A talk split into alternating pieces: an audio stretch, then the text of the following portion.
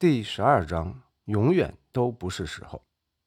最高法院同意受理阿拉巴马州这场诽谤官司时，该院1963年春季的庭审日程已经排满，开庭时间甚至已经去到小时。这就意味着此案只能安排至这年十月开始的下一开庭季审理。因此，律师们必须赶在九月前拟好诉状，准备提交给最高法院的诉状是一项非常艰巨的任务，必须慎重对待。一份诉状如同一本小书，既有案情陈述，也包括法律论述。论述过程中，经常得援引既往判例，有时还需附术语说明。一份精心制作的诉状，首先应该流畅易读，就像讲述一段精彩故事。要令读者欲罢不能，恨不得一气读完。最高法院大法官们平时阅文无数，最厌烦枯燥冗长的法律论证，所以起草者必须去腐存精，及时呈现最有用的观点。对于《纽约时报》诉沙利文案的诉状，赫伯特·维克斯勒充满热情，不敢有丝毫松懈。起草任务由他全权负责，整个起草过程中。完全没有现代律师所那种繁荣的审批程序，初稿完全由维克斯勒一人在一本黄色笔记本上用铅笔拟定。马文·弗兰克、维克斯勒的妻子陶瑞斯协助他们研读文献、撰写备忘录，并校对文稿。维克斯勒偶尔会与路易斯·洛布研讨初稿内容，并征求事务所高级合伙人小赫伯特·布朗内的意见。不过，洛布与布朗内十分信任维克斯勒，一直鼓励他放开手脚，大胆推进。巧的是，那年春天，维克斯勒正好在哥大轮休，他可以心无旁骛，全力准备诉状。这一期间，全国最负盛名的法律改革研究机构——美国法律学会，也向维克斯勒伸出橄榄枝，邀请他出任该会主任。他欣然接受，但要求等《纽约时报》案尘埃落定后再履任。后来，他在该会担任了二十年主任，期间一直在哥大执教。多年后，马文·弗兰克一起办理此案的情形说道：“当时我们已经几乎阅读了所有与这一议题相关的文献，包括十年来全部阿拉巴马法律人期刊。”陶瑞斯·维克斯勒对丈夫的评价进一步显示出后者对工作质量的严格要求。他说。我太了解与赫伯特共事的滋味了。我负责司法管辖权问题的研究，还尝试撰写了那部分诉状的内容，但是赫伯特并未采纳，伤透了我的心。不过我不该这么说，他对如何处理这项工作内心非常有数，而且远比我设想的要好。我的想法过于平淡，流于俗套。维克斯勒对诉状风格的基本设想。在于尽量避免夸张口吻。我对诉状写法的观点，其他律师未必认同。他解释道：“我认为最好是最高法院诉状，应当是大法官们撰写判决意见时最方便直接引用的文件。”不过，维克斯勒还是面临一道很难逾越的历史障碍：诽谤言论通常被排除在第一修正案保护范围之外。最高法院素来尊重传统，不会轻易打破常规。来最高法院打官司的律师多会被人善意提醒，要谨慎行事，遵循先例。维克斯勒该怎么做呢？唯一能将本案与第一修正案拉上关系的，就是明显而即刻的危险原则适用于诽谤案件。一九二零年代以来，霍布斯和布兰代斯关于言论自由的意见。早已逐渐深入人心。一九三七年之后，随着罗斯福总统任命的自由派大法官陆续进入最高法院，最高法院已不再关注经济改革议题，而是把工作重心转移到保障政治自由权利，尤其是言论自由方面。维克斯勒认为，总体来看，社会大环境对媒体十分有利，这起案件来的正是时候。但是最近几年来，由于明显而即刻的危险原则多次沦为政府打压共产党人言论的工具，也因此背负了不少非议。不管怎么说，维克斯勒仍然认为，明显而即刻的危险原则很难被套用在诽谤案上。危险或许可以包括侮辱名誉，如果诽谤言论即将刊印出版，是不是也可以理解为即刻，又或迫在眉睫呢？经过再三考虑，维克斯勒决定以另一段历史作为立论依据：一七九八年的防治煽动法。他的思路是通过讲述这部法律压制言论，最终遭遇各方抵制而被废弃唾骂的历史，说明言论出版自由同时包括批评政府的权利。而阿拉巴马州的诽谤法却使这项权利陷入险境。维克斯勒后来说。麦迪逊抗议防治煽动法时，认为这部法律把批评政府官员、讨论公共事务都视为诽谤。一百六十年前，这场抵制恶法的斗争成为诉状的叙述重心。维克斯勒说：“我们对当时的煽动诽谤政府罪并不了解。最高法院从未适用防治煽动法作出过判决。三位律师维克斯勒、弗兰克和陶瑞斯·维克斯勒。”决定全心潜入十八世纪历史，了解煽动诽谤政府罪和防治煽动法。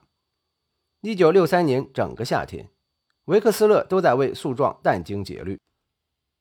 赫伯特起步很慢，维克斯勒夫人回忆道：“他不断阅读、摘录、阅读，我很纳闷，他到底什么时候才会开始在那张黑色便签纸上写字呢？”弗兰克回忆说：“那个夏天特别炎热。”作为合作者，赫伯特的要求非常严格，但是和他合作的感觉棒极了。大家经常工作到深夜。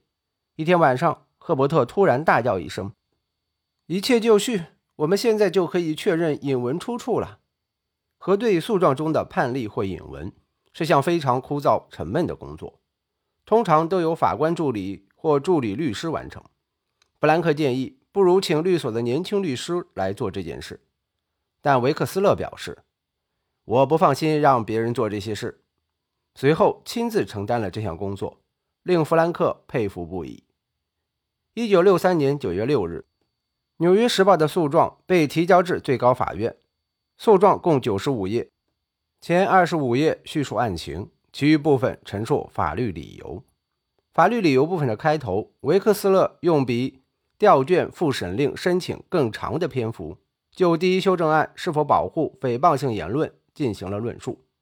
诉状说，最高法院从未以诽谤罪名打压过批评政府的行为，在遏制批评政府言论的过程中，诽谤不过是某些人惯贴的标签而已。但是在第一修正案面前，诽谤肯定不是什么护身符。过去，最高法院为保护言论自由，先后揭去藐视法庭罪。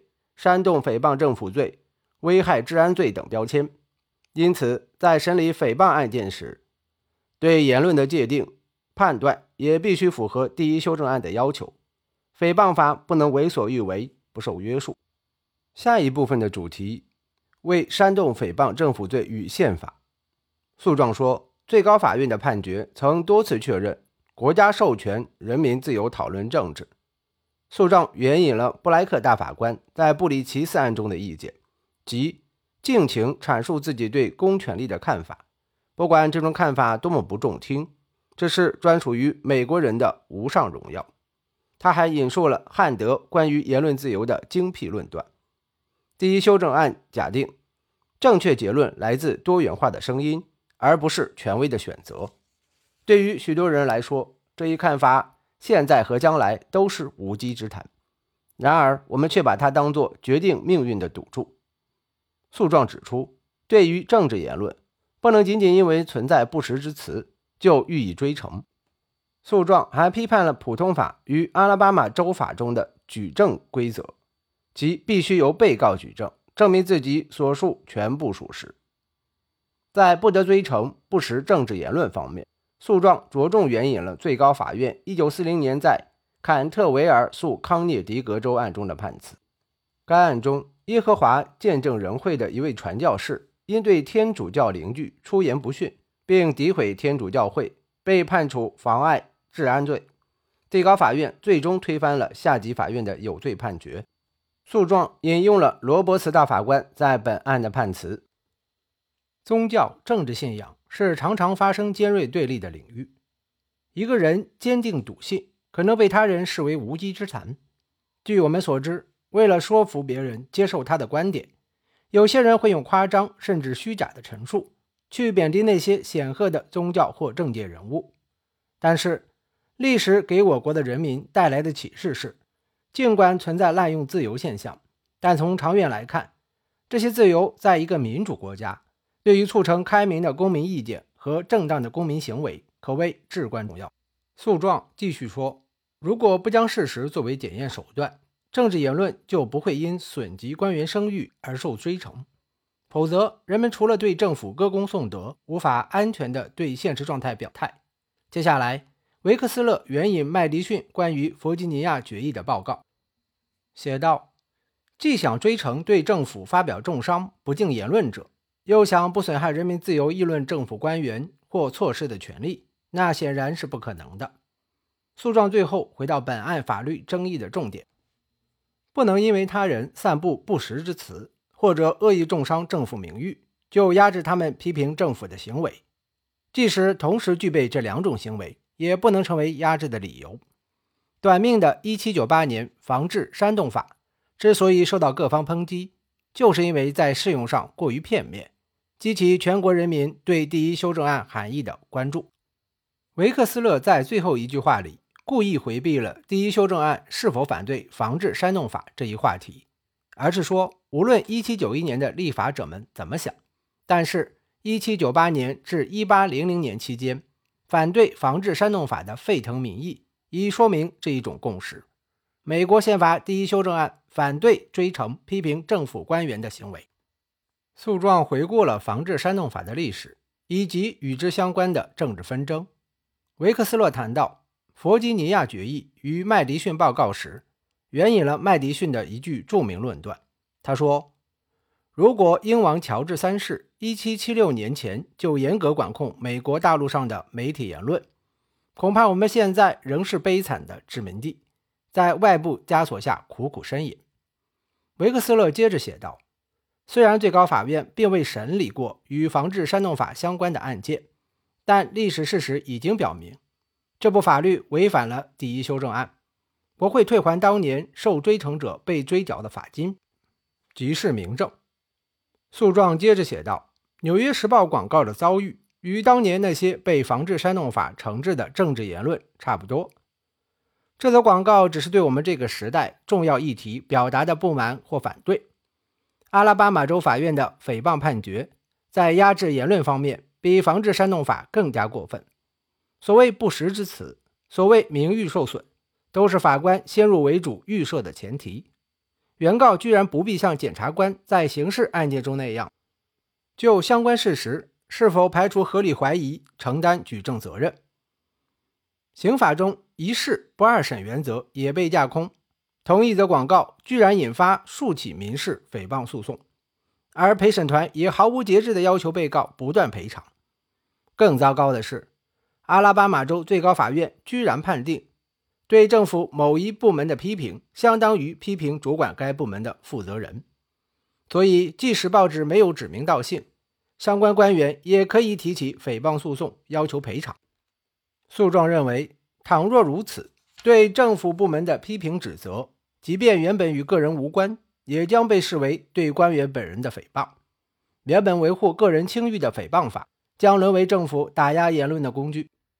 四十年前，芝加哥官员为阻止《芝加哥论坛报》的批评报道，向法院提起诉讼，控告报社诽谤。伊利诺斯州最高法院最终判定芝加哥官员败诉。法院认为，在美国的司法体系中，没有任何一家法院曾经支持甚至建议政府控告人民诽谤。维克斯勒的诉状援引了这一判例，并且指出，上述见解也可适用于本案，只需把不得支持政府控告人民诽谤更改成不得支持官员控告人民诽谤即可，否则街头巷尾、茶余饭后将无人再敢谈论政治事务。以今人眼光来看，维克斯勒的诉讼策略并无过人之处，因为诉状中讨论的法律争议，如今已是众人皆知的宪法常识。然而，在一九六三年的美国，几乎没有人熟悉一七九八年的防治煽动法的历史。人们也未能通过这段插曲加深对宪法第一修正案含义的理解。维克斯勒很清楚，1919年类似争议曾出现在德布斯案中，但自从最高法院发回重审后，此案随即消失在时间长河中，逐渐被人遗忘。现在，把沙利文提起的民事诽谤诉讼与当年的煽动诽谤政府罪相比，绝对是一大创举。严格抠法律概念的话，民事诽谤与煽动诽谤政府罪根本不是一回事。前者涉及对名誉受损者的民事赔偿，后者则是对抨击政府言论的刑事追惩。但是，一旦上升到历史层面，诉状直指二者在影响上的相似之处，以及可能对言论自由造成的冲击。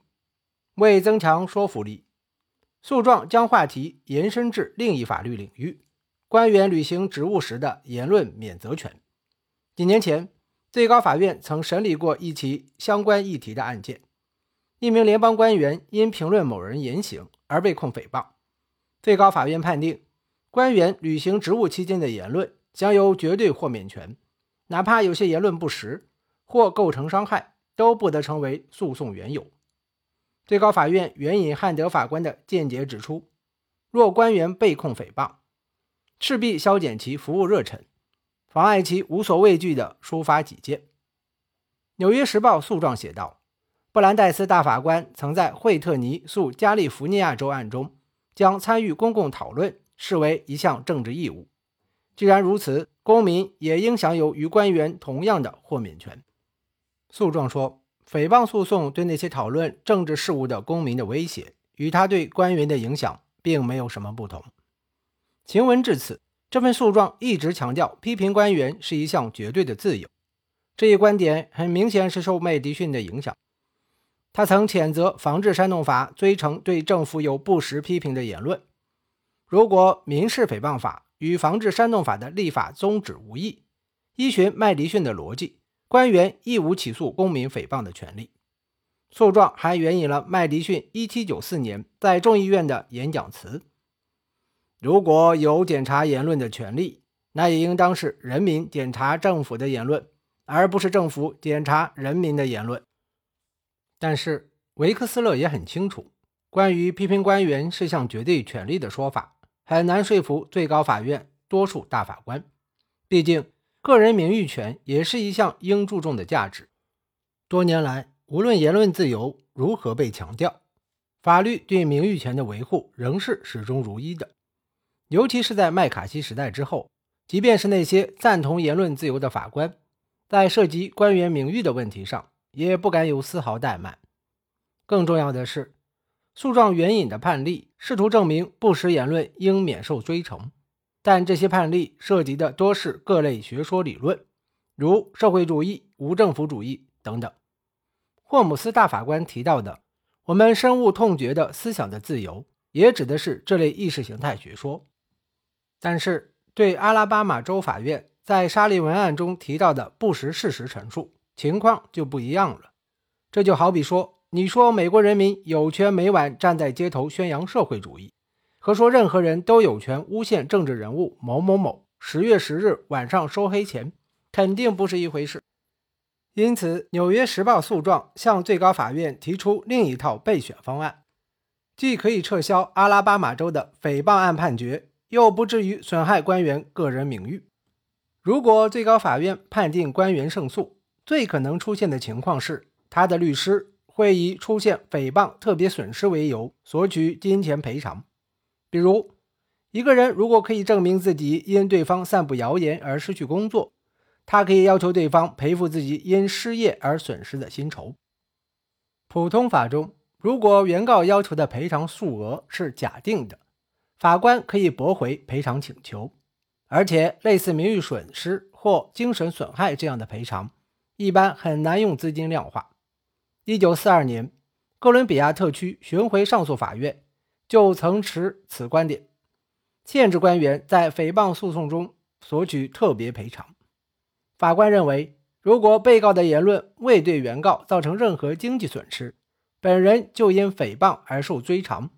政治讨论必将萎缩，公众对重要事实的认知兴趣也将被削弱。诉状的第二项提议同时兼顾了言论自由与官员名誉。维克斯勒提出，官员只有在证明被告确有恶意，并且罔顾真相的情况下，才能赢得诽谤诉讼。也就是说，文章作者或媒体发行人在文章刊出时，已明知内容与事实不符。当然，这一标准将颠覆普通法关于推定被告陈述不实以及原告无需证明被告作假的规定。事实上，尽管为数不多，有几个州正是秉持这一标准处理诽谤案件的。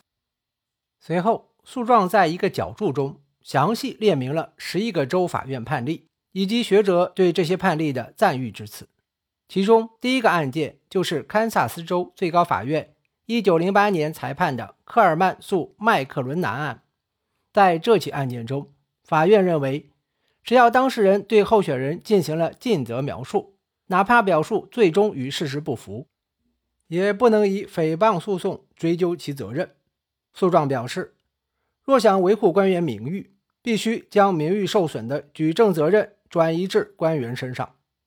如果最高法院认为前述提议符合宪法第一修正案的要求，就应撤销沙利文案原判，因为阿拉巴马州法律根本没有在言论自由和官员名誉间维持平衡，而是竭力打压批评官员的言论。诉状第三部分从另一个角度讨论了第一修正案。诉状说，即使阿拉巴马州的诽谤法表面上看起来符合宪法，但是。将之适用于本案事实的行为，却是违反宪法的。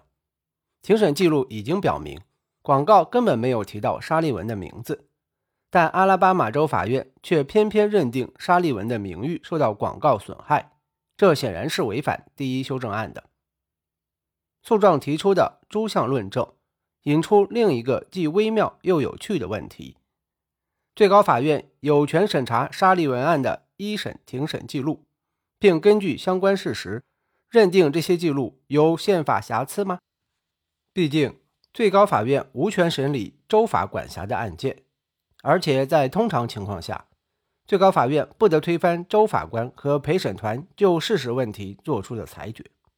但是，当州法院认定的事实危及宪法价值时，最高法院有权重新评估原判事实。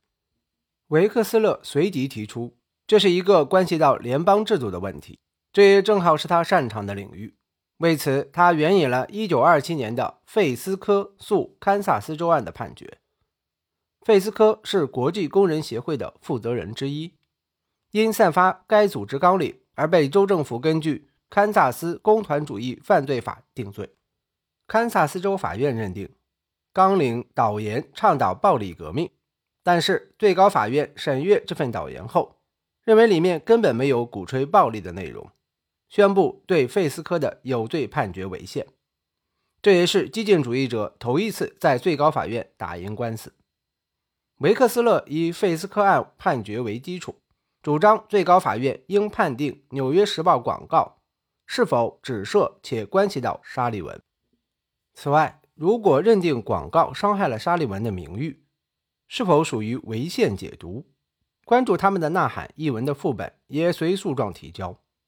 诉状说，如果大法官们仔细研读此文后，发现广告根本不是针对个人的人身攻击，而是对现实环境、某个团体或机关的批评。然而，阿拉巴马法院与沙利文一方却认为，广告既然提到警察，就是指责沙利文。不过，广告当中确实有两项与警察相关的不实陈述。首先，广告说金博士被逮捕过七次，事实上他只被逮捕过四次。其次，广告说警方封锁了阿拉巴马州立学院的食堂，其实警察只是在校园外严阵以待。诉状说，我们承认广告上的描述确有夸大其词或不准确之处，但并不能就此推定报社有损害沙利文名誉的意图。另外，广告中还有其他错误。最明显的是，广告说警察封锁学校食堂，试图用饥饿迫使学生就范。但是，广告并未像沙利文一审时声称的那样渲染警察的详细作为，甚至直接提到沙利文本人。诉状总结道：综上所述，广告没有任何地方能使人联想到沙利文，或者侵犯、伤害到他受宪法保护的名誉。最后，诉状提出，法院判给沙利文个人五十万美元的赔偿金额，是个令人难以置信的荒唐判决。判罚额度之高，已经到了违宪的地步。陪审团裁判时，并未说明多少金额属于补偿性范围，多少金额属于惩罚性赔偿。《纽约时报》的律师曾请求琼斯法官对陪审团进行指示。要求他们分类别决定判罚金额，但被他驳回。惩罚性赔偿多在侵权案件中适用，当然也包括诽谤案件。这类赔偿的目的不是为了补偿原告损失，而是借此形成威慑，使其他人不敢再从事同样违法行为。惩罚性赔偿虽然类似于刑事审判中的罚金，但数量却由陪审团确定。而不像刑事诉讼那样受到程序保障，如原告必须承担排除合理怀疑的举证责任等等。因此，民事诉讼中的惩罚性赔偿经常受到宪法上的质疑。但是，许多年前，当有人据此向最高法院提起上诉时，却被最高法院驳回。因此，维克斯勒不打算在惩罚性赔偿问题上大费周章。诉状认为，即使沙利文的名誉确实受损，判罚额度与损害程度的比例亦相去甚远，很不合理。二者之间若缺乏合理联系，就有违反宪法第十四修正案关于各州未经正当法律程序不得剥夺公民财产之规定的嫌疑。诉状警告说，根据这样的事实，居然判处如此巨额的赔偿。使得判决不仅仅打压了当事人，还对更多人造成了影响。诉状从调卷复审令申请中摘录了一句语气强硬的话，说：“现在还不是时候，或许永远都不是时候。”片面强调某一方面的宪法价值，强制媒体不得关注国内紧张的种族对立议题，或不许他们报道冲突激烈地区的事件。诉状再次强调。阿拉巴马州法院行使司法管辖权是违宪之举。接下来就是结论了。这部分在提交给最高法院的诉状中通常都比较精简。如前所述，阿拉巴马州最高法院的判决应被立即撤销，相关指令应归于无效。一般情况下，最高法院撤销州法院判决，通常会在判决意见最后附上一句，将此案发回重审。且不得与本判决意见不一致，以表示对州法院的尊重。但是，考虑到阿拉巴马州法院的不合作态度，维克斯勒建议最高法院可直接作出终审判决，无需再发回重审。《纽约时报》三位律师以资历为序，依次在诉状上签名：赫伯特·布朗奈、洛德。戴洛德律师事务所高级合伙人托马斯·戴利，此人从一开始就介入这起诽谤案，经常赶赴阿拉巴马州处理各项事务。赫伯特·维克斯勒列入律师名单的还有路易斯·洛布、艾里克·恩布里，蒙哥马利市一审期间的律师马文·弗兰克、罗纳德·戴安娜和陶瑞斯·维克斯勒。四名阿拉巴马牧师的诉状由瓦特洛和另外十一名律师联合署名。正如他们在调卷复审令申请中采取的策略，诉状再次强调阿拉巴马州的诉讼程序存在严重的不公正。诉状说，四名牧师收到沙利文的警告信时，才首次知道《纽约时报》刊登了这么一则广告，信内并未附广告副本。沙利文也只在信中引述了两段令他不满的话，并要求收信者以《纽约时报》刊登广告那样明显公开的方式，及时回应，收回之前的不实诽谤之词。但是，牧师们还未来得及就此事征求律师意见，沙利文就已提起诉讼。四位牧师在诉状中指出，琼斯法官在蒙哥马利市主持的庭审是赤裸裸的种族审判。仅仅因为牧师的肤色、就将他们视为劣等人种。通关一审庭审本应推崇法律面前人人平等的神圣法庭，却对黑人实施种族隔离，就连陪审团也对黑人极不公正。在全部由白人组成的陪审团面前，白人官员沙利文仅仅因为一则促进种族融合的广告，就控告四位黑人诽谤，这完全是把黑人作为下等人看待，对法律程序的玷污。瓦特洛特别摘录了一段充满偏见的庭审发言，发言者为沙利文的律师之一罗伯特·斯坦纳。他说：“这些事情又不是发生在遍布秘密警察的苏联，也没有发生在到处是食人族的刚果，他们发生在阿拉巴马州蒙哥马利市一个奉公守法的社区。”沙利文的诉状主要由罗兰·纳奇曼执笔，蒙哥马利市律师。斯坦纳、萨姆赖斯、贝克和加尔文·怀特塞尔联署，他们仍然维持反对诉状中的立场，认为《纽约时报》攻击阿拉巴马州官员时不遗余力。被人指控诽谤后，却假装神圣，说什么要捍卫言论自由。诉状说，《纽约时报》居然说这则以不实之词诬陷仅正首长的广告是什么政治闲谈、政治评论。或政治表达，这简直是无稽之谈。如果《纽约时报》胜诉，任何针对政府官员的不实陈述都将受到保护。要是赋予他们绝对豁免权，他们就能肆意诬陷国务卿泄露军事机密、财政部长挪用公款、州长毒杀妻子、公共卫生机构负责人以细菌污染水源、市长与市政委员贪污腐败、法官枉法裁判。警察局长暗中策动恐怖袭击。诉状提到，1961年中，最高法院曾多次强调，诽谤言论不受宪法第一修正案保护。最近十年来，最高法院已拒绝44起诽谤案件的调卷复审令申请。